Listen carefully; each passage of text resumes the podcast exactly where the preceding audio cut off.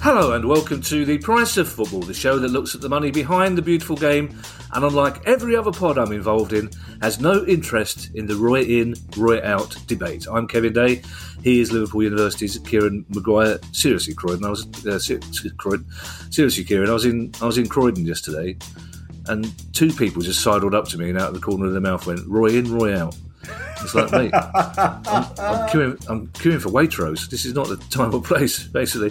Um, hold it, late... hold it. You say Waitrose? You just give it, give say... it away that you've joined the uh, you, you've joined the Condescenti. And, uh, Kieran, I'm, I've always been with with Nye Bevan. Only the best for the working classes, Kieran. It's, it's it's the peasants that make the champagne. It should be the peasants that drink the champagne. uh, the, the fact that you and I have never actually produced anything in our entire life is neither it's neither here nor there. um, Later in this episode, Kieran, we will hear from Brett Johnson, the new owner of Ipswich Town, uh, and a very, very interesting chat it is. He seems like a very nice man, and he was very open and very honest with us, and I think Ipswich fans will enjoy that conversation. But before that, it's Newsday, and before that, Kieran, I have one big question, and that is, has your dog Finley got himself a Wonky Chomps deal yet? Well, sadly not. I, w- I was hoping after the... Uh... After his revelations the other day, when he twice decided to interfere with the podcast by, by opening and closing the doors with a Wonky Chomp, that uh, they might have picked up on him. He, he, he is quite a poster boy as well. He's very photogenic, but uh, uh, I'll, uh, I'll, I'm hoping that, uh, that somebody's uh, tipping him the wink, but not yet. Yeah, he's a handsome little fella, and I, I hope in my imagination that he once had a relationship with a Bortsoi in Moscow. um, uh, Do you know, it's just occurred to me, Kieran, that Brett Johnson, the new owner of Ipswich, may be listening to this in America, wondering if he's made a wise decision. Roy in, Roy out, Wonky Chomps, Bortsoys. Um, speaking of Ipswich, Kieran, they will no doubt be delighted to learn that Premier League clubs are eighty-three million pounds better off thanks to Norwich and Watford. Yes, this is all to do with parachute payments and... Um, we've seen um, Norwich and Watford, uh, deservedly, because ultimately they played played the best football in the division, go straight back up to the Premier League. And, and they could be joined by one of Swansea and uh, Bournemouth, both of whom are also in receipt of parachute payments potentially next season as well. But the reason why this has uh, uh, created what can be best described as a, a minor kerfuffle is that somebody went on Twitter and said, well, you do realise that uh, if, they, if they're not in receipt of parachute payments next season, that money goes back to the Premier League and it is then shared out between all twenty clubs because it is the Premier League's relegation pot as, as far as they are concerned. And on the back of that, uh, I think some people seem to be a bit upset and saying, well, hold on, should that money actually be shared out further down the football pyramid? Uh, there was there's a case for saying it should be given to clubs in the E F L. I think there's a bit of an issue here, though, because the, the E F L itself has, uh, my understanding, it, it has parachute payments and it, it deals with them in exactly the same way. So if a club drops out of the E F L and goes into the National League and comes straight back up, or if it, uh, you know, and... Uh, then then the money wouldn't be, be split between the clubs. So I, th- I think it's you know, partly due to this sort of legacy approach. It's a horrible word to use, mm. legacy, these days, since uh, Florentino Perez uh, sort of completely tarnished it. You know, you and I are now legacy football fans, Kevin. We we are not uh, we are not what the, uh, the the billionaires are looking for. Mm. Does um so if if Norwich and Watford Uh, are promoted, as so they have been, of course, so they're in the Premier League. So does that mean they will also get a share of this eighty-three million pounds? So will they will they get some of this money anyway? Yes, yes. So, so um, yeah, they would have received it in twenty twenty-one twenty-two and right. in the case of Watford twenty twenty-two twenty-three um, out of the Premier League's relegation fund. But as they're no longer relegated, that money goes back into the big pot. Um, I think the argument being put forward, and you can understand the merits of it, is that Well, you know, that eighty-three million pounds, which could go up to in excess of one hundred if uh, if Bournemouth are also yeah. promoted, um, is that better off further down uh, football? We, we know that the clubs in the E F L have struggled, um, and, and you can see the case that they will put forward. Uh, the Premier League will argue, well, hold on, you know, we have given grants to clubs in the Premier League in Leagues One and Two. We have guaranteed loans to clubs in the Championship. And also, we are losing huge amounts of money ourselves. So there, there's there's a case for both sides. I think from a public relations point of view, it would be a decent thing to do from the Premier League's perspective. I think it would show uh, uh, an indication that uh, when certainly at least some of the clubs in, in that division have uh, not conducted themselves in a particularly good light recently, to show that, yes, we are aware of, of those who uh, have, have far less wealth than we do. So um, it, I, I suspect uh, that the Premier League will become very tight-lipped and, and not talk to anybody about this uh, on, on the grounds that if you say nothing, then hopefully people forget about it. Yeah, it wouldn't only be a good P R move from the six clubs that you're referring to, but considering the other fourteen clubs bandied the word greed about very often mm. last week, it would be a good P R move from them as well. But obviously, if it wasn't during a pandemic, you'd imagine they'd be more inclined to spread the money about. Um, there's every chance that Bournemouth could come up again, meaning I, I think it would be the first time, but you know me, research, me and research, that um, all three relegated clubs came straight back. But it's, it it seems to be more proof, Kieran, that the, you know, the, the best way to get into the Premier League is to be relegated from it the previous year, doesn't it? Um, it, it certainly can help on occasion. Um, at the same time, we have seen Sunderland go straight through True. to League One. Wolves did the same a few years ago. Um, you know, it wasn't that long ago that uh, that Bolton Wanderers were in um, in the Premier League, and now they're in League Two. So it, it's it's no guarantee. Um, I, I did. I, I, I was watching the the Leicester versus Palace match on Monday night. Oh yeah, um, and you thought you had to crowbar that in, did you? And and as soon as Palace scored, I went off in a sulk, as you can imagine. So I thought, oh, I'm not going to watch this. This is this could really ruin my Monday night. So so I I I, I revved up the old spreadsheet um, just to try to see what would happen if we scrapped parachute payments, gave twenty-five percent of the T V deal to the clubs in the E F L, um, which. which would be of, clearly of benefit to those clubs. Um, we didn't have any of the uh, clubs being able to sell their own rights, but that produces huge discrepancies um, within the Premier League itself, and, and and the gap that exists is is very large. So um, I thought, well, hold on, let, let's let's apply the N F L model, and in the N F L, um, sixty percent of gate receipts Uh, are goes to the home club, and forty percent goes into a pool. And remember, this isn't hugely different from where we were, you know, in the mid nineteen eighties. Yeah. Um, and also, uh, as far as merchandising uh, receipts are concerned, that money is is pooled as well. So I thought, yeah, let let's just see whether the numbers work out.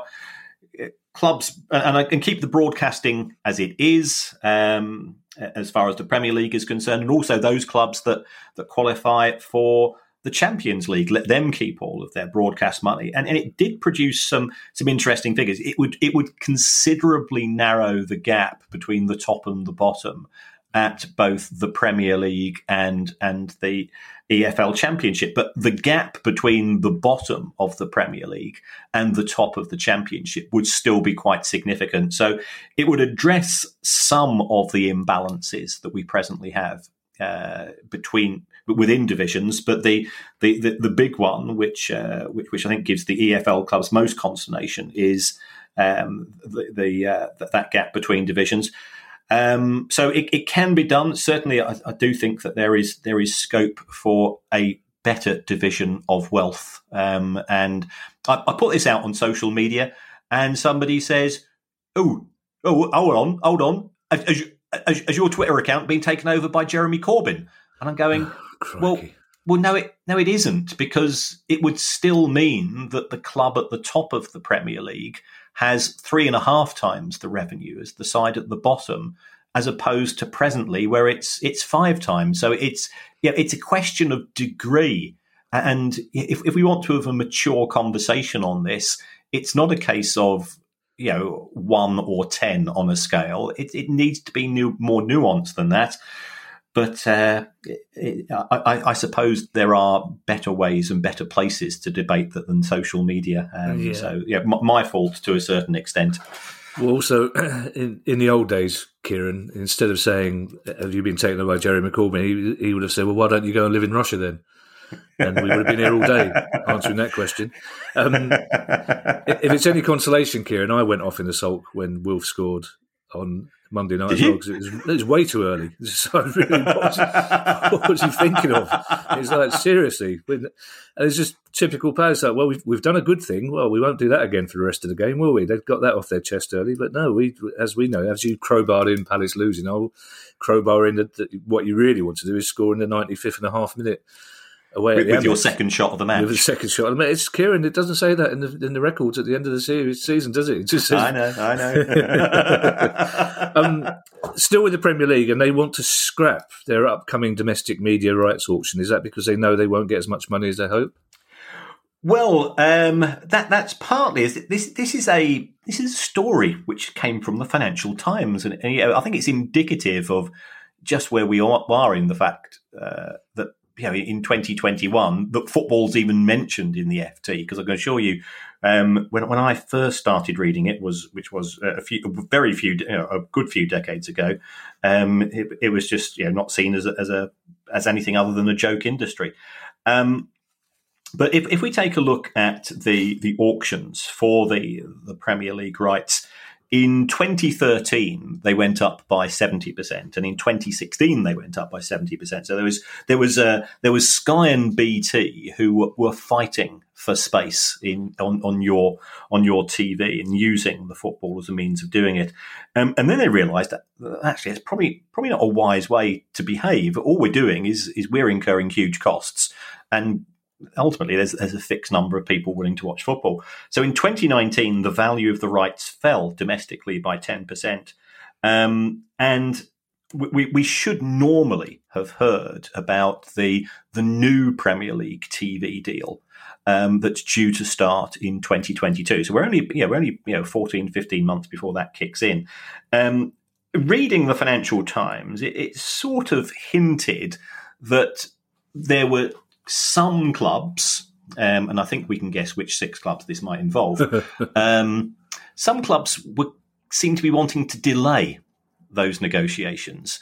Um, and this is because the reason why Sky and B T pay the rights, A, you know, some of the football is absolutely amazing, and the coverage, I think, from both channels is, is top draw. Um, but the fight for Champions League places does drive a lot of interest in terms of viewing figures. And, of course, what would not be happening next season would be the fight for the top four, because if the six clubs have got their way, uh, they, yes. they've automatically qualified. So, so you know, why are we watching a match? You know, if, if it was if it was uh, West Brom versus Spurs, would I be watching? If uh, you know Spurs were fifth but guaranteed a place in the in the Super League, and West Brom, well, yeah, I, I might even. Uh, you know, go out for a walk with the Baroness in sort of trying wow. to save my marriage as opposed to... Well, do you know what, Kieran? If you're trying to save your marriage, I wouldn't turn off the Leicester Palace game and switch on a spreadsheet. That would that'd be, that'd partly be my advice. The Baroness must have got all... She must have thought, oh, Palace have scored early. He's got the hump. He might, he might spend some quality... No, he's got a spreadsheet out there. Okay. Um, so, so what? The, what the Premier League are hoping to do, and un, under normal circumstances, they they might be a bit wary of this because under competition law, they have to be seen to be going to a a fair method, a fair mm. auction of the rights. But what they're hoping to do, sort of on the back of COVID, on the back that. Yeah, you know, quite a few of the clubs still have, uh, you know, some su- some uh, positive vibes from the government because they've not used the furlough, um, uh, and therefore, you know, they, they have been seen that they have showed some financial responsibility. Is to roll over and repeat, which uh, No, I won't don't, say don't, that. Don't, no, don't, no, don't, no, no, I won't, go, I won't go down that particular rabbit hole. um, um, but to roll over and repeat the existing relationship they have with their senior partners in the form of Sky, B T and Amazon, and hoping to keep the same amount of money. So we would drop from having every single match on television, as we have at present, to yeah. just two hundred. Um, in theory, it would involve a return to three p.m. kickoffs with a blackout, um, although, again, that could be up for debate, um, and actually have matches taking place at the same time, which is wow. something which we've not experienced yeah. for, for, for eight or nine months. So, um, yeah, there are these proposals. And um, if they did that, I think actually it'd be pretty good value as far from the Premier League's point of view, because the, the French T V deal was collapsed. The German deal's down around about you know ten percent at least. Italy and Spain aren't looking great. Um, you know, if, if I was the Premier League and the and, and Sky and B T offered the same money, you know, my gut reaction as as a as a completely independent and uh, uh, Uh, unassuming observer would be to say, you know, to snap the hands off. It's it's funny. I, th- I think most football fans, counterintuitively, would breathe a huge sigh of relief if you couldn't watch every game. I think that would be a, a, that would be such so relaxing. But also, do you know what? It's very interesting. It's never occurred to me before, Kieran. When you talk about there's only a fixed number of people who want to watch football, that idea of attracting new fans to watch football on T V, because most subscriptions, of course, will be in households. You'll have parents mm. watching the football with two, three children, and it will be possibly twenty years before those children are old enough to be in their own household subscribing as well. So that that that's I've never it's never occurred to me that it's very difficult to attract new people, because every football fan you imagine would be. It, I know there are people who out of um, protest won't have Sky or B T subscriptions, and that's absolutely fine and understandable. But for the most part, everybody who wants to watch football is already subscribing to something. So attracting new viewers is a very difficult thing for them, isn't it? You're yeah, right. yeah. And and the big fear of the broadcasters is people cutting the cord, and football is the equivalent of oh, I'm trying to remember this. Was it Soma in, in Brave New World? That uh, Aldous Huxley Aldous used to Huxley, write about. Yeah, yeah. I, like many books, Kieran, I read it when I had to read it, and then decided to read things I wanted to read. So I, I could Google oh, it. I loved it, loved it. I do. That's, that's part of the whole world of literature. Some things yeah. we like, some things we don't. I mean, I, I could Google it, Kieran, but as it happens, I don't know how to Google stuff when I'm recording things. So that's, a, that's a sign of our old man. And he mentioned social media earlier. You, you, you, you caused quite a stir from anxious Liverpool fans when you talked about their latest set of accounts, which have just been released. Well, well, yes. I mean, I, I think they, they're actually in in the context of a Premier League which is in the middle of a pandemic. They they they're quite solid results. So on on a day to day basis, they lost seventy four million quid last year. They they managed to to reduce that by about a third by a couple of player sales. Um, their, their losses, the fact that their losses uh, were lower than those of Bournemouth and Southampton in terms of operations is, uh, I think, testament to just how crazy things got last year. Um, I, I, and, and I would stress to everybody, do not take any of the accounts from clubs for last year too seriously, because the COVID distortions um, in, in terms of Um, you know, you've only got thirty-one games in the Premier League, for example, up to uh, the thirty-first of May when, when Liverpool's accounts ended, whereas normally you'd have a full season in. So uh, you know, all the T V money from the last seven games won't be included. Some of the prize money won't be included. You know, there, there are bits and pieces there which uh, just, just make the numbers um, be, be wary of them. That's all I would say. And, and uh, let, let's let's return to things over over a period of two or three years due to the COVID distortions. The most important thing is that Liverpool Football Club's still in existence. And um, you know, as far as last year is concerned, just remember it as being the year in which Liverpool won the Premier League. Don't, don't worry about the numbers. Absolutely. How how much would John Peel have liked a band called the COVID Distortions? He'd been all over them. Um, and for those of you uh, wondering, by the way, my favourite novel is The Master and Margarita by Bulgakov, which is the arguably the best book ever written, I would say, Kieran. But I've never mentioned it to you before because it's set in Moscow. So it's a... oh well, I'm I'm, I'm gonna I'm gonna get hold of it now. It's, oh, you'll like it. it. It's is, got a... Yeah, go on. Is it better got... than Who Are You?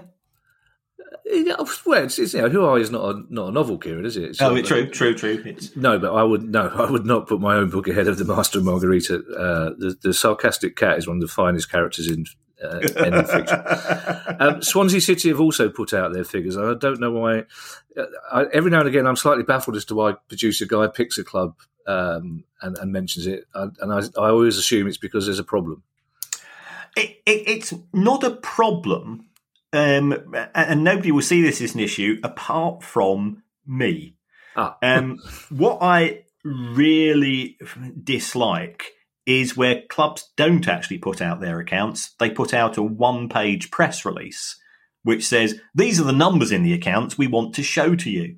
Because my first reaction is, well, this is what you want to show to me. Mm. There must be something that you don't want to show to me. So, so Swansea made a profit of two point seven million pounds, and people say, well, that sounds, that's, that's fantastic. You know, for twenty nineteen twenty, yes, they were receiving the parachute payments, but that includes player sales. So, you know, you, you can you can accelerate or decelerate player sales to to boost your profits or reduce your profits as you see fit. Um, it was noticeable. There was there was a bit of a negative hit on staff numbers, but again, that that's unfortunately.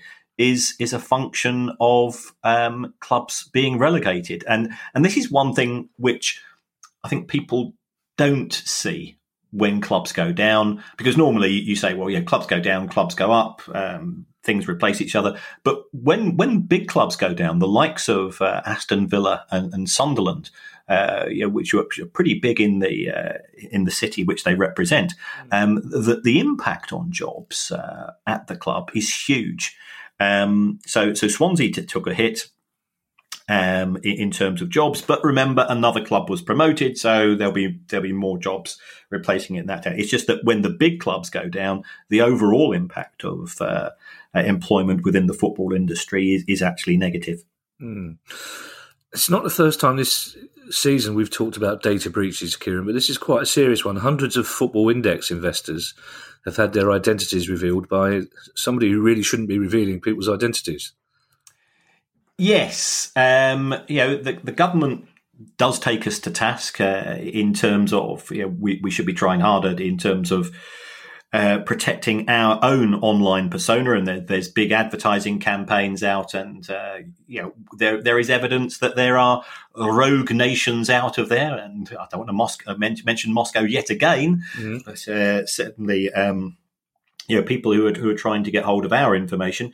Well, under those circumstances, if you are sending out an email to people who have lost money through uh, their relationship with Football Index, use the blind copy option, which is available for all emails, and and then to go and uh, send out another email half an hour later to say, um, we now realise we have given you the email addresses of every other person that's contacted us in terms of losing money.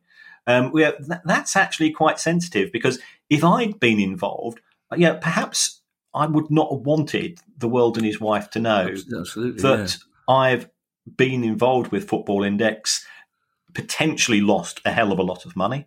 Um, you know, something, if people want to publicise it, that's their right. If people want to say, I really need to keep this quiet, because, you know, what happens in, in those circumstances, and, you know, I'm not saying that this is right or wrong, where you have lost a lot of money and you've not told your spouse, or you're not told, you know, the, the rest of the family, and, and you're, you're looking at a, at a, at a five-figure loss. And all of a sudden, you know, it goes out to everybody. It gets passed around on WhatsApp groups, or it now appears on, you know, it turns up on Facebook. Oh, did you go and see that Joe from down the road yeah, lost yeah. forty grand? And it, and then he's, you know, then their partner will say, uh, "Joe, uh, mm. need to have a little bit of a word about this." It it just, uh, it, it's okay. It was an error. There was no malice involved, but the government really needs to be setting the standards in well, respect of this type of thing. Of course they do, Kieran, because it's not long since that the government forced T V production companies, for example, to spend hundreds of thousands of pounds on software, et cetera, to make sure that their their data were secure. And for them to to do this, you know, mistake or otherwise, it doesn't fill you with absolute confidence, does it? Um, our next story, Kieran, is in a... Uh, part of our occasional series called uh, Closing the Stable Door After the Horse Has Bolted. Uh, just the Italian More than occasional these days. It's absolutely. The Italian Football Federation has approved a rule that would ban clubs who sign up to breakaway competitions from competing in Serie A. And you know, my problem with this, Kieran, and, and I understand why they're doing it, but it, do you not then risk that you force those clubs into an actual Super League? In future, if, if clubs like uh, the Milan clubs and, and Juventus and Roma say, right, well, if we're going to if we're going to get banned, we have we know we need to make more money. If you're going to ban us from competing, then we'll set up our own domestic league and European league. Do you not run that risk? Um, I, I think that is a potential, because remember that the Premier League is a separate institution yes, from the yes, English Football, Football League. League. Absolutely. Now, albeit, and, and you know, we've got to give the right credit here, I think the Premier League clubs, or the people involved at least, they did go through the right protocols because they got approval from the Football Association. Um, but you're absolutely right. It, it, and, and I think there is talk in the Premier League about introducing a similar rule. Um, where that would leave uh, a scenario where another Super League was being created um, is is uncertain, because the, the unfortunately the Football Association at present doesn't have a lot of credibility domestically following you know, Greg Clark's somewhat calamitous uh, end to his career, um, and, and there is a bit of a void there. So it's not showing leadership. Um, Could could clubs just say, well, we get we will set up a separate Premier League and invite another half a dozen clubs along, um, and that will be a sealed division as well. And the Football Association says, well, well, we won't let you play in the F A Cup, and, and they'll just turn around and say, okay, fair enough. Yeah.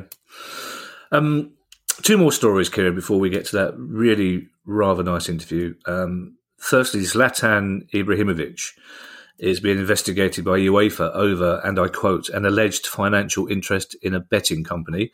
I imagine he greeted that news with an indifferent yet slightly arrogant shrug, the sort that the sort the producer guy gives when you ask him where their money is. Um, uh, so, it, it, just to clarify, is he being accused of making bets or of having an investment in a betting company? No, I, I think the accusation is that uh, Zlatan Ibrahimović owns ten percent of a company called BetHard, which is based in Malta, where there seems to be an awful lot of gambling companies for such right. a small island. Um, and this would be a breach of the rules of UEFA, because you know there is a potential conflict of interest here. Um, you know, if he was to to win, but to me, you know, my gut reaction is that it you know, is is that any hugely different from the position of Bet three sixty-five, who own mm. Stoke, who mm. who in theory could say, "Okay, boys, uh, you know, make sure you concede four tonight, um, because we've got some big money on it." So, so yeah, I, I'm, it, it does seem a bit of a strange one. Um, you know, Bet three sixty-five have been really good for. for Stoke City Football Club financially, and you know, as, as you know, I'm not the biggest fan of the betting industry, but they've been very good for employment in the in the potteries industry. Mm. Um, did, did I tell you I used to run a potteries company? Surprisingly enough, Kieran. No, hang on. Let me just check my, my, my list here. Hang on, hang on. I'll just do some paper. No, I can't see any. No, no. Hang on. Let, let me see. I've got sex shop, uh, uh, gay nightclub, Blackpool, drug dealers. Hang on, Barbados. No, no, no, no. You didn't. No, no, no, no. I did. Yeah, that that that that had, that had gone bust. Um, yeah, that was that was very good. Yeah, that, fan, fantastic people, fantastic people. Love the people in Stoke. And uh, for, for those people, this, that, this is not where we got that five thousand job lot of uh, Price of Football mugs from, is it? yeah, the, the ones which uh, yeah we still have. yeah, with football, football with one O.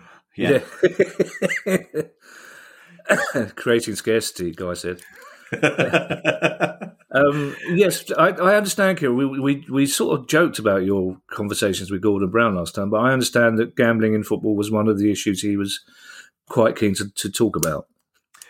Um, yes, I mean, the, the, the gambling industry benefits significantly from football um, because it provides a market um, which appeals to the demographics which they're chasing. Um, and with the uh, you know with with with with smartphone technology, you, you can put on fifty or sixty bets during a match, and mm. indeed, I have friends who who, who do so, um, and they say it's part of the, the enjoyment. And and there, and there was certainly a narrative um, until probably two or three years ago, when perhaps views hardened against the industry that that it's more enjoyable when you place a bet on a match. And, mm-hmm. you know, we talk to people uh, from the from, from those people that have suffered from gambling. Um, you know, that, that they they were sucked into that, and, and mm. you know, lots of people have lost as a result. Um, so uh, one of the things that that uh, was was mentioned uh, in in the conversation with, with Gordon Brown was, well, you know, we have a levy. Uh, as far as horse racing is concerned, could there be a levy on football bets, which went, which goes into grassroots football? Uh, yeah, although my personal view is that I, I, I don't see why the football industry should be making up for a, a cutbacks from central and local government, mm. because that, that's why there aren't the pitches and the facilities these days. But but that's that's a that's, that's a much broader issue. Yeah. Um, And yet, Gordon Brown, you know, took that on board. Uh, uh, Bet three sixty-five, you know, I've mentioned them once already. You know, I've been, I, I, when I had to speak to uh, the all-party parliamentary group on gambling, um, I did mention that Bet three sixty-five's total uh, wages received were fifty percent of the annual N H S budget. Wow! So how did they respond? Well, in this set of accounts, they're not showing the total value of the bets they've received, oh. um, which uh, which is not not much of a victory for anybody. No. Um, but in terms back, back on topic, sorry, back on topic, um, he has been charged, uh, Zlatan Ibrahimović. And the penalties, um, he could face up to a one hundred thousand euro fine, which, let's be honest, he's not going to miss. Yeah. Um, but he could also face up to a three-year suspension from the game, which, you know, realistically would effectively terminate his career. Which, you know, and uh, you know, I've, I've seen him play. He, he is a magnificent footballer, and uh, you know, he's he's controversial with it, but uh, you know. I think I think it would be a loss to the game if he disappeared. This episode of The Price of Football is brought to you by the A I-powered workspace Notion. What if you had access to tomorrow's tools today? In Notion, you do. It's the A I-powered workspace where any team can turn ideas into action. My career is sort of a bit like being a butterfly, and I'm always jumping from project to project. So therefore, Notion helps me from summarising meetings notes and automatically generating action items to getting answers to any question in seconds. If you can think it, you can make it. And Notion is for everyone, whether you're a Fortune five hundred company or a freelance football finance lecturer. You can try Notion for free when you go to notion.com slash price of football. That's all lowercase letters, notion.com slash price of football, and start turning ideas into action. That's notion.com slash price of football. Hi, I'm Steve Lamack, and every week I'm joined by Music Allies Head of Insight Stuart Dredge on The Price of Music, the weekly podcast all about the money behind the music industry. In each episode, we discuss the very latest goings-on in the music business and dig into the finances behind the big stories. So whether you're a music lover who just wants to know more about what really goes on in the industry, or you're an aspiring musician, manager or label owner who wants some inside knowledge on how Spotify's financial model really works, or what the future holds for independent live music venues, this is a show for you. Subscribe to The Price of Music in your podcast app now. See you soon. Uh, our last story, Kieran, it seemed slightly comical uh, when it first started, when Spotify founder Daniel Ek publicly stated his willingness to buy Arsenal while a game was going on. Um, but even though his bid has since been joined by Thierry Henry, Dennis Bergkamp and Patrick Vieira, three of the greatest players to grace the Premier League, I think you'd agree, um, yeah. it's, it seems to be going nowhere because the Kroenke has issued a very, very, very, very firm statement last night to say Arsenal is not for sale under any circumstances. Yeah, the, the, the trouble I have with this this bunch is that I keep mistaking them for the Crankies. and, and and we both have a few showbiz stories involving those, which oh. can't get past producer guy on the pod, mm, no. um, because we, we do have an audience which is uh, some some some we've got some younger members of the audience. Um, so, um, Arsenal Football Club is a private company, so. St- Stan Kroenke owns practically all of the shares. There's a few splattered about uh, amongst a few other investors, but he, he owns as as many, you know, a huge number of shares. A few years ago, Elisha Usmanov uh, owned thirty percent of Arsenal, and he had been trying to get uh, appointed to the board of directors. And even owning thirty percent of the club, mm. Stan Kroenke used to turn round and say, no, you know, I've got sixty-five percent and I therefore I can do what I want. Um, so I, I think what we've got here is a very stubborn billionaire. So whilst Daniel Ek um, has put out a public offer, um, and that offer, I believe, according to the newspapers, is is around about one point eight billion pounds. And Um, that that did tie in to a valuation I, I did uh, about three or four years ago. Um, and remember Thomas Markham, who came on the show? Yes. Um, one of the, yeah. Well, I used Thomas's model, and it was ninety-nine point I think ninety-nine point eight percent or ninety-nine point seven percent accurate at the time. Right. So, um, yeah, he's, he's a very clever guy, Tom. Um, I suspect that Stan Kroenke wants a wee bit more, because otherwise, why not hold on to the club? Um, he is worth two or three times the amount of money that uh, Daniel Ek has. So he's very much in a position to turn to say no. He's had his nose put out of joint by Super League, um, and I don't think he wants the humiliation of being forced out of town by a new kid on the block. So um, it was a very public offer. Um, I did see that... Uh, Uh, Arsene Wenger said the best deals are done in private, and this one is being conducted on Twitter. Mm. Um, so, you know, I, I can understand the positions there. I think it would be very challenging to force this one forwards from from where we are at present. Interesting to hear you say that the Kroenkes are worth two or three times more than Daniel Ek, because the way the story was initially presented, certainly on Friday night when it first came out, was was like this guy Daniel Ek could buy and sell the Kroenkes, and uh, this pretty much they would have no choice but to bow down to this ultra rich billionaire. But well, that's a tautology, obviously. But but of course, it turns out that's not the case. I was quite surprised when you told me that. Yeah, yeah. I mean, the trouble is we're talking about you know, ultra high net worth individuals, and where where it trying to get a definitive uh, determination of their wealth is difficult, because they have many fingers and they have many pies. But um, Stan Kroenke has been very successful, um, whereas Daniel Ek is still young. And, and yes, Spotify is is a very successful product, and he's made a lot of money on the back of that. And uh, you know, unlike the musicians who uh, whose music is shown on Spotify, but that's that's a sep- that's for a separate pod.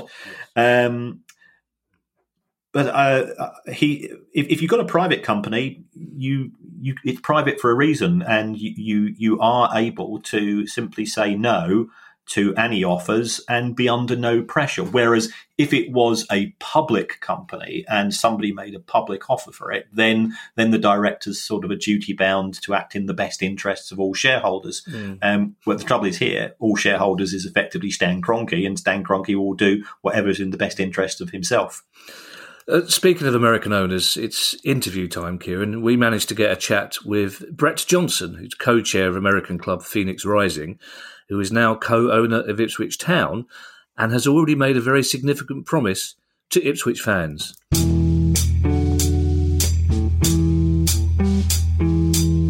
Now, Brett, the, the, the first question, and it's an important one, Brett, is are you absolutely committed to getting that tattoo? Oh, that that would be one of the happier days of my life. Absolutely. I, I so I, I appreciate it. I guess for, for context to your listeners, I've, I have gone on record with stating that uh, we get Ipswich up to the Premier League. I'll, I'll be getting a tattoo to memorialize that. So, yeah, I think that'll be a good day for me. Have you already planned what the tattoo will be? No, I've started to think about it uh, a little bit. I first and foremost, I got to kind of break it to my wife. But, um, so I got to. I'm, I'm trying to take baby steps, but she she uh, she she doesn't follow me, you know, relative to any of this stuff. So I, I'm I'm wondering whether or not one of her friends who maybe listens might kind of break the news to her, or or I'll just kind of say to her, went on a future visit to Ipswich Road. God, wouldn't it be nice to have that logo just sitting on my shoulder? Or, yeah. Where, you know. Yeah. In, in my experience, most wives are quite happy when you turn up with a giant horse tattoo on your shoulder for, no, for no apparent reason. Um, yeah, Brett, Brett, before we talk about Ipswich, we, we are a global pod. So can you tell us first a little bit about your involvement with uh, Phoenix Rising and what your ambitions still are for them? Sure, sure. Yeah, so by way of background, uh, first of all, I should start by thanking you and telling you what an honor it is to be on on your podcast. Thank you. Uh, so Brett Johnson, by way of background, about seven years ago, I bought a U S L franchise in Phoenix, Arizona called Arizona United. And then we rebranded it to Phoenix Rising. And I'm very fortunate to bring in an incredible group of partners. And one of my partners convinced young Didier Drogba to join us and finish up mm. his career and join our ownership group. Uh, and then, you know, as I described, it, we've kind of been one of the more successful minor league soccer franchises kind of on and off the pitch since that time. And then started to think about how to use football in the most positive sense to drive social and economic impact and change. And I started buying up some rights to additional markets. I own the rights to Rhode Island. And then I also acquired a team in Tucson, Arizona. Mm. And then along the way, my partner, my co-chairman in Phoenix Rising, Bear Kavakai, and then Mark Detmer and I, we started thinking about acquiring a club in England. And we had a couple attempts that didn't reach, you know, come to fruition. So we're thrilled that what I would describe in our third attempt, we were able to kind of structure a mo- off-market investment to acquire Ipswich, and really, really excited and pleased with getting that deal done. And now the work, now the work really begins. Was was Didier Drogba one of the people that led you towards English football? I, you know, possibly. I mean, we we had been approached, like a lot of people, to kick the tires on on Newcastle. Um, oh, oh, really? You know, we we thought that was we thought that was compelling. But again, I, I look at Newcastle, and on a risk reward basis, incredible brand. But you know, if you're buying it at the in, in the Premier League, you've got a lot of risk. It goes down. Yeah, and and probably not a lot of appreciation other than, you know, what I would say is it's an unbelievable brand that's probably not kind of punching at its weight class. Uh, but, you know, we're happy for a lot of reasons that it kind of set us on a path to look at England. And uh, and then, again, ultimately get to the point where when we looked, all things considered, we just feel Ipswich is right, right team, right brand, right culture, right market. You know, uh, right time. And so really pleased that, you know, with Marcus Evans' support, we were able to get this to the starting line. Uh, can I ask you what some of those reasons were then that they, they seem to be the right fit for you so quickly? Yeah, I mean, and if you look at all the boxes that it's checked on the pitch, I mean, all the all the cups that it's won, the incredible pedigree of, mm. you know, Alf Ramsey, Sir Bobby, et cetera. Portman Road, as you and I were talking about before. I mean, the I- iconic place to play. Um, I mean, just such a proud history that, that unfortunately for, you know, the last decade plus, you know, it has been, you know, punching below its weight class, going in the wrong direction. And so I think, you know, relative to our aspirations, I, I, I think there's a lot of a ways for us to bring it up and not too many ways for us to kind of bring it further down. I, I, you know, I certainly hope that's the case. You talked recently about the history, the pedigree, and the gravitas of Ipswich Town, which are all things that the fans want to hear. And to my generation and to Kieran's, they were a brilliant, swashbuckling, continental-style team back in the eighties. Presumably you're learning more about the history all the time, aren't you? And, and once you start to meet fans, you'll learn even more about it, won't you? Yeah, every day. And, and I, you know, with, with whatever limited free time I have, I have been kind of engaging with fans. And actually, right before this podcast, I was talking to a fan, and, and he was telling me about his history with the club, and then also just remarking about how it's a club that really would develop talent, uh, mm. would find and develop mm. talent, you know, ra- rather than kind of bringing in big names, you know, where anytime that they've tried that historically, you know, from that fan's perspective, you know, it didn't work out. And I, I appreciate that. You know, those kind of conversations, every single one of those kind of lead you to appreciate and understand, you know, what, what you're a part of. So I'm grateful for that. And you, you said as well recently that to own a club, you have to live, eat and breathe the stuff twenty-four hours a day. That's not been an approach that previous owners have always taken, has it? Yeah, I mean, I, I think you see that in a lot of professional sports where, you know, someone reaches a certain milestone with their with their balance sheet and then looks at these as potential trophy assets. And I think, you know, maybe some of them can back into some success. But, you know, from my perspective, I've always kind of approached this as a business. I've always kind of felt, you know, but by extension, it's not an ego play for me. I really want these clubs to succeed, and they, they've got to succeed by winning. And then they also have to succeed by being a big and important part of the community. And, and you know, that's where I feel very fortunate, starting with Phoenix and now extending over the pond, you know, to be working with clubs that really do have the ability to kind of positively impact the, the community. And, and I always feel an incredible responsibility. I, I honestly, I, I don't say this just, you know, for, I, I for a soundbite, I, this is an asset that is part of the community. The success lives and dies by the support of the community. Mm. And I, I view my role as to be a steward to kind of make sure that the community feels that sense of ownership and pride. And I lo- I feel fortunate just to play whatever small role it is, kind of tipping the scale to hopefully that end. You've um, you've just earned yourself a lot of brownie points because you've used the Price of Football's favourite word when it comes to ownerships, which is stewardship. Kieran in particular, and I'll bring Kieran in here because you've always argued, Kieran, that a club owner first and foremost is the steward of a club for a certain time, haven't you? Yes, because the the owners will be there, you know, ideally for as long as Uh, possible, but the, the club will live on for generations, and uh, it, it's great to hear Brett say, you know, that's that's his perspective of it as well, uh, and uh, you know, I look forward to uh, all his success at Ipswich. It, you know, as again, as an, as somebody that's been there as an away fan, it's always been a great day out, and mm. that that's something which I think is unique in in football. Uh, Kieran, I want you to pay attention to questions running here. I know it's difficult sometimes when you're listening to me, but um, previous owner, Brett, Marcus Evans, had to lend seven-figure sums to the club most seasons. So how do you address the challenge of being ambitious on the pitch and fiscally responsible off it? Yeah, I mean, again, with utmost respect to Marcus for that commitment and to other owners, because as, as I describe it, it's certainly not for the faint of heart.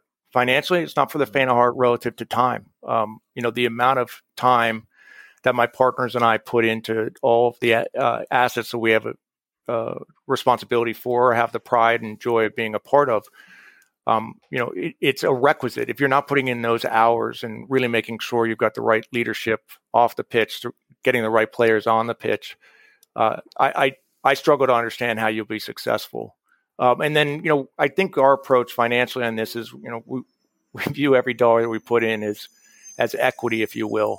Um, you know, it's it's we we uh, and we intend to be good stewards of that equity, and we're seeking a return on that equity. And and for us, that's going to be because we ideally first stage get it promoted up, you know, the championship, and then from there, uh, God willing, up to, you know, tattoo land, up to the E P L. Um, you've installed. Oh, sorry, I, I did. I want. That's terrible, isn't it? I accuse Kieran of having no attention span, and I forget exactly what it is I was going to ask him. It, it's not the, the the sum rumoured to have been paid for the club is around forty million pound, which to me, Kieran, strikes as a bargain for a club with the potential and the size of Ipswich Town. Yeah. Um, it, yeah sorry, go ahead, Kieran. Yeah. Uh, As as a League One club, I think it's a fair price, and, and I'm sure Brett's done his due diligence and has been in the data room. Um, as a club in the Championship, then it you know it starts to tip, uh, and once you get into the Premier League, then um, you know th- then clearly it is a good price. But you know, as, as Brett, I'm sure, has, has done his homework, uh, it's uh, they're not easy steps, and and competing in the Championship is. Uh, is a license to lose money, unfortunately. Mm. Brett, you've, you've installed Mark Ashton as C E O. He was Championship C E O of the Year in two thousand nineteen, and he obviously knows English football inside and out. What what do you hope to gain from him other than insight? Yeah, I mean, I, let's start from the fact that I think as an American who, along with my American partners, have tasted some success in North America, I think the greatest sin we could have taken was to think somehow our success could translate in, to, to England. And so, to, you know, to that end, I always felt kind of, you know, England's where smart money goes to die. If you don't really get so, someone, you know, I, what I would describe as English, um, you know, to to really steer the ship. And I had the pleasure of meeting Mark Ashton several years ago at a U S L board meeting. and was beyond impressed with the pragmatic, disciplined approach that he takes both kind of on and off the pitch. And, uh, you know, that that impressed me. And as I thought to myself, if I certainly if I ever have the opportunity to invest or own any asset in that fine country, I wanted someone like Ashton, you know, mm. in, in the tent, if you will, on the team. Um, and, and so thrilled to have him. And I, and again, I think, you know, that accolade that he won in two thousand nineteen is appropriate. I, his eye for signing talent and for monetizing it, it you know, is, is very positive, because we, we look at it as well. These clubs, you, you do want to make sure that you can find ways to find commercial success on in, in addition to obviously, you know, performance success, if you will. And we hope to strike the balance between the two, but, um, and so I'm, so I'm thrilled to have him at the helm. I mean, I also, I think, you know, Paul Cook, I've been very impressed with what he's done. And I think he's the right manager for the club, and we're going to be busy, you know, in this transfer window, and ho- hopefully can really bring in the talent that's going to just, you know, not stop, you know, not stop at anything until, you know, this club is again, at a minimum, back up a championship. There was talk of dramatic wholesale changes over the summer. Is that just to playing staff? No, I, I think, I think we're going to, I think we're going to change not just the playing staff, but we're going to invest in Portman Road. I mean, I, my understanding from a distance is it's a fairly tired, tired venue, and I think there's probably a, a fair bit of what I'll call low-hanging fruit of changes to, you know, really have that the supporters that come first and foremost, they recognize it on the pitch. You know, no, nothing, nothing more important for us than immediately having uh, what I'll say is that that the the eighteen that are dressing are going to do whatever it takes and literally. Uh, To, to win, to get those three points, you know, week in and week out, week out, game in and game out, game out. But that being said, I mean, I, I, I certainly want uh, all of the fans, that the supporters that come from such great distances to support this club and who have stuck with this club during such dark days. Absolutely, yeah. I, I want them to kind of sit there and be like, you know what, the, I, I noticed the food was better. I know the seat is, seat was cleaner. I noticed the scoreboard was new. You know, just all those elements of it where they go away and, you know, ideally they t- start to turn to others in their universe and said, hey, you got to join me next time at Portman Road. It, you know, we're really starting to, the club's going in the right direction. Yeah, you, you might start by doing something about the wall at the back of the away end, because last time I was there, I accidentally knocked myself out over exuberantly celebrating what turned out to be a disallowed goal. It's very hard concrete, Brett. You might like to do something about that. Okay, you, we, I mean, we might, might get you a helmet too. It sounds like you, you get very. You know, that's not a bad idea actually. Like a toddler, yeah, it might, it might be safer to put a toddler put a toddler's helmet on. You, yeah. you you mentioned talking to individual fans earlier on, Brett, and it's clear that you're already establishing a relationship with them. How, how do you plan to engage with Ipswich Town fans as as a community about your plans? Do you intend to keep them involved in what you're going to do and keep them involved at every level of the consultation process? Absolutely. Absolutely. As much as I can, you know, there's a, there's a limit, you know, to, to a certain degree, but you know, I, I'm blown away. Um, you know, early on, uh, this gentleman, Graham Brook, had reached out to me about his book, Adventures of a Tractor Boy. Mm. And I was very quick, you know, and, and, you know, to buy a copy, I didn't, he wanted to send me one. I said, look, I, I appreciate that. I'm going to buy it. I, um, and, you know, read it. And uh, was in awe of his support. And, you know, we, if we could clone individuals like Graham, you know, and, and in many respects, there are thousands of them, you know, in Ipswich, and there are thousands of them with these clubs all across the world. I mean, they, they really do. Their commitment is inspiring. Mm-hmm. And, um, and it, it's one of those elements that one of many reasons why we will work tirelessly to make this club a success is to reward individuals like Graham, and by extension, everyone that commits so much, and that this means means the world to them. Um, but I, so I, I, I've enjoyed starting to develop a relationship with him. I've started, you know, engaging with a lot of fans. The outreach through, you know, whether it's LinkedIn or Twitter, et cetera, has been positively overwhelming. And um, I, I slowly try to chip away at it and just acknowledge if someone took the time to reach out to me and say thank you and hello. I, I try to, at a minimum, just acknowledge and appreciate their support, um, and don't take any of it for granted. And and I probably, in some respects, you know, no matter how hard we invest, how how cautiously optimistic I am in terms of us getting this moving in the right direction. I mean, you know, at the end of the day, sometimes the ball doesn't bounce the way you're going to. We're going to have a couple games that are not going to go our way, and I, I guess I want as much goodwill as possible when, you know, during those days where, you know, you might have a bad run of form for a couple of weeks. Do you know, the, the very name Tractor Boys, Brett, is one of the beautiful things about English football, where fans take something that was originally meant as an insult and claim it as their own, and are now, now proudly call themselves a Tractor. But you'll, you'll hear a lot of... You'll hear many versions of why how that name came about, and, and eventually you probably will get fed up with asked being asked how much you hate Norwich. But in the meantime, it's it's a lovely joke. It's it's really exciting for Ipswich fans, I imagine, to hear you talk about falling in love with the club in the way you are, and falling in love with, with fan culture. Can I can I ask you though, Brett, about a bigger thing? Can I ask for your thoughts on the Super League, and in particular, has it made it harder for fans, do you think, to trust American owners? Yeah, I think so, and rightly so. Um, I, you know, I, I, as I said, I, Berke and I were very quick to kind of, as I describe it, be on the right side of that. But that wasn't even a debate for us. It was, a, you mm. know, it, it was just natural and, and, and instinctive. Um, I, I'm as I, I had a lot of friends reach out to me immediately, ask me what my thoughts were, and I was very quick to say, I hope it dies a very quick and painful death, and um, and I'm very pleased that that it did.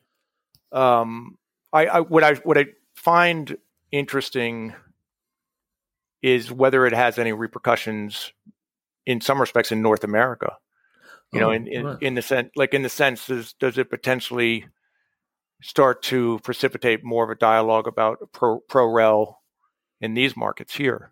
I, and, you know, I, I, I, and I don't, I don't say this because I play in a, in a, a league that would benefit from promotion, because, you know, over the last three years, Phoenix Rising would have been promoted, you know, each of the last three years, if we had that system. And, and I honestly don't say it because I, I sit there and go, God, wouldn't that be great? We'd just save a lot of money. You know, we go up, we'd be worth that much more money. I, I genuinely believe it's just a lot more exciting. Mm. You know, you know, it, and it's not just in, in the sport of football. I mean, you can watch a, a, an N B A game kind of early in the season that has almost no bearing between two teams. You know, at some point, if they're not, if they're they're no good, you start wondering about what their draft pick is going to be. Versus, wait a second, we might actually go down a league. And so you, you, you'll find few Americans, I think, that are a bigger advocate or proponent of pro-rel than, than I am. Hmm. It's, it's one of the things that we talk about a lot on the pods, Brett, and it's one of the things that English football fans in particular are still surprised by, is the the democratic way that American sport is run, as you'd say, draft picks, distribution of merchandising, wealth, et cetera. Are, are you aware of, of what most football fans consider a, a very unequal distribution of money in English football? Yeah, yeah. I mean, it's it's fairly clear, and I think it became even more clear by this, you know, you know, ostensible power grab that, that again, you know, failed failed miserably, and and um, but I think it's a sign. In some respects, it wasn't necessarily a sign of strength. It might, you know, you could look at it as a sign of weakness, just given, you know, what I would describe as kind of, kind of the irresponsible nature of, of the sort of balance sheet management of some of those bigger clubs. I mean, it's just, it's staggering to think the sums that that, that gets expended with very little or no return. Um, so I, it'll be interesting to see what the ultimate reckoning is, uh, um, you know, relative to those clubs, relative to some of the Americans owners associated with it. I do, I do probably suspect a fair bit of it will blow over over time, but we, we'll we'll see. Um, I, I also usually say whatever I whatever I say, whatever my pundit is, you should take the opposite of. So keep that in mind too. Yeah, yeah. Kieran does that with me pretty much. That's how the pod works. Um, it, it's been a pleasure to talk to you, Brett. As as away fans, as I mentioned, Kieran and I have had some great days at Portman Road. And I'm I'm not ashamed to admit that you and I were chatting while Kieran was trying to work the, the technology. God love him. And the first, the first thing I said to you basically was, if you could get the Drum and Monkey pub reopened in Ipswich, that would be fantastic. But do you know when you'll be able to, to get here for the first time, when you'll be able to visit Portman Road for the first time? Yeah, so I'm really hoping in August, um, as, as soon as that first sort of home fixture of the new season is calendared. Uh, you know, I have, well, I've been easier to break it to my wife about trying to make that trip than I have about talking about a tattoo. But, uh, you know, now, now I got, now I got to add the Drum and Monkey to the list. You, you know, do. Well, well, not only that, but also you've promised to take your daughter to Hogwarts. Have you told her? I know, I know. I can't wait. I can't wait. You're going to have to show me where it is. Well, it's not, um, it's but, not near Ipswich. That's the problem. Okay. You, you may have there. Have you, right, right. Have you told your daughter, it's don't worry, I've bought this club. It's right next to Hogwarts. Right. That's right. No, it's, uh, my kids are excited, which makes the journey that much more enjoyable. But, you know, again, from my perspective, gentlemen, I, it's an honor to be on your show. I and Kieran, I really am enjoying your book. As I said, I, I did kind of cut to the chase and go right to the post-COVID world that I need to focus on. But all, all that being said, it's it's an unbelievable uh, body of work, and I, I intend on digesting it and just kind of recognizing all the things I've been doing wrong for the last six years. Thank you very much. Brett, it's been a, it's been a pleasure to talk to you. you. You talk about exciting. I imagine Ipswich fans will be very exciting listening to this conversation, because it sounds like they're about to embark on a, a a great new adventure, and we wish them all the very best of luck, and we wish you the very best of luck in the future as well. Thank you, Brett. Uh, I thank you. I thank you so much. What a pleasure. Appreciate it.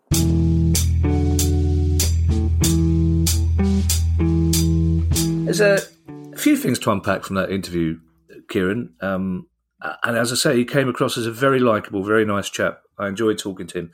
First thing, he's read your book then? Yeah, well, that's what happens when you send people copies of your book, Kevin. Ah, okay. You, you just send them random copies and hope somebody will pick uh, uh, in, in case I've now shamed him into reading mine, I, I should also own up to a little white lie that I told in that interview. Ooh, I, I didn't. Ooh. I did. I did knock myself out at Ipswich in an away match, but it wasn't at the back of the away end. It was in an executive box, uh, and I didn't. I didn't feel. I know. I know. Brett's finding his way in English football. I didn't feel that the concept of blagging your way into an executive box, box, and then getting so bladdered that you forgot the difference between a concave and a convex window, which is exactly what happened. Really, just concave, convex. Who knows? It just came out of nowhere, and so. That's, Um, but also there's a couple of serious points there. I, I, I like the fact that he's clearly buying into the culture of Ipswich Town, and that's great. He's learnt the history. He's passionate. He's talking to fans. But he's also honest enough to admit that he's doing this to make money. But some of the money, Kieran, comes from an investment fund that also manages Arizona State pensions. Will, will that affect the club's approach? Will they have to be a bit more cautious when they're talking about money that's that's being invested in a, in a public benefit? Um, I think major decisions would have to be approved, but, and, and this is not disrespecting Ipswich Town Football Club, um, the value of the, the Arizona State Pension Fund is so huge that Ipswich Town doesn't register on it. Ah, right, okay. So, you know, I, I think they'll give them a, a fair degree of, of latitude as to Uh, how they choose to behave, but I'm, I'm a bit. I'm, I'm more concerned now that you've confessed Waitrose and going in executive boxes. Your, your man of the people position is is slipping here, Kevin. If you don't mind me saying so. I think you'll find Nib Evans said that uh, if a football fan could get in the speech, the speech he made in nineteen forty-six, only the best.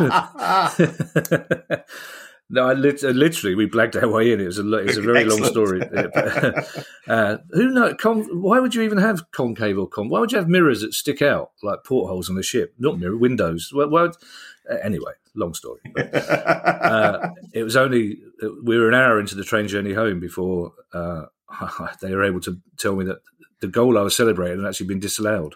Oh no! I know. We, we lost. We lost three nil. I, I thought we would won one nil. We lost three. It was, it was a good night though. Um, Excellent. But, but I think, uh, with all due respect to Ipswich fans as well, I think the big news that came out of that interview would interest Newcastle fans. The fact that he was seriously looking at, uh, and he said it went way beyond tyre kicking. That he was seriously in the market to buy Newcastle United and decided it, it wasn't worth it. Yeah, and, and if it, I, Newcastle to to get Newcastle up to the next level would involve an awful lot of money, because the, it, it's not just competing against the big six anymore. We, we have seen Leicester, Leeds United, I think Villa. You know, they've they've had owners that have come in and have spent, um, and and, and I think he's perhaps looking at it from the perception of, to a certain extent, you're going to get involved in an arms race because you're, mm. you're competing for players in that particular pool, and there's more and more clubs trying to get them. Um, and it's going to cost you three hundred million pounds to start off with. Uh, now, if, yeah, we've seen uh, we, we've seen the owners of Liverpool, F S G, that they bought Liverpool Football Club for, for three hundred million dollars and, and could sell it today for, for five or six times that amount of money very easily. So if you get it right, Um, it, it's great, but you know, Liverpool to a certain extent were a bargain at three hundred million pounds a decade ago, um, and F S G benefited from the fact that the club had been, uh, you know, run poorly by Hicks and Gillette, and, and who'd put the club on the brink, and uh, they therefore picked uh, the club up to a certain extent as, as a distressed asset. It it certainly sounds, though, that uh, Ipswich fans are in for a quite exciting time. It certainly sounds like they're in safe hands financially anyway, doesn't it? Yes, yeah. I mean, we've had communication with Brett Johnson since, and he wants to come on the show again to to show what he's doing in, in the U S. And I think that would be a fascinating okay. listen, because it would broaden our horizons, because he's, he's very much committed to the idea of clubs being the, the focal point of, of the community and all the good that they can do in bringing people together. And I think that's that's something which, you know, if, if I'm honest, at the start of when we you know, go back to when we started this show, Um, I was sort of aware of, but I've been coming sort of increasingly more and more committed to that position, because you know, we've we've had the opportunity to talk to the people at you know Tranmere and Accrington and Lincoln and, mm. and uh, other clubs where where this is so much uh, central to to the, their ambitions for the club. Mm. Kieran, it's Questions Day on Monday, so if you have, lovely listeners, any questions at all on any aspect of football finance, then email us on questions at price of football dot com. We didn't have time in the last pod for you to say your traditional goodbye, Kieran, but we've got we got a spare minute, I reckon, before we hit Guy's uh, golden overtime clock. So I'll pass it over to you to say goodbye. Well, thanks again, folks, for your feedback and support. If you could press the, the follow button, it's no longer a subscribe button on that big Apple Ooh. podcast or your Spotify podcast. And, you know, for Arsenal fans, you could be helping somebody take over the tenuous, tenuous link. Um, if you could give us a review as well, uh, give us those five stars. It, it, it genuinely makes a difference. I think I think we got up to number twelve in, in the sports podcast charts last week following Super League. Um It, it, it's just that, you know, if if uh, producer Guy or Kevin or myself or, you know, we approach somebody such as Brett Johnson or somebody else in the football industry and say, uh, we're, we're a couple of old blokes grumbling about football finance, do you fancy coming on the show? One of the first things that they're going to do is, is to see where we are in the charts. And those five-star reviews, we don't know how the Apple algorithm works, but we do know that it makes a difference. So, um, you know, apart from that, thank you very much for your support. And uh, take care, everybody. You see, that's sensible advice for getting algorithm sorted. My advice to Guy was phone people up in a Swiss accent. Automatically assume that they're on a decent pod. Bye, everybody. The price of football.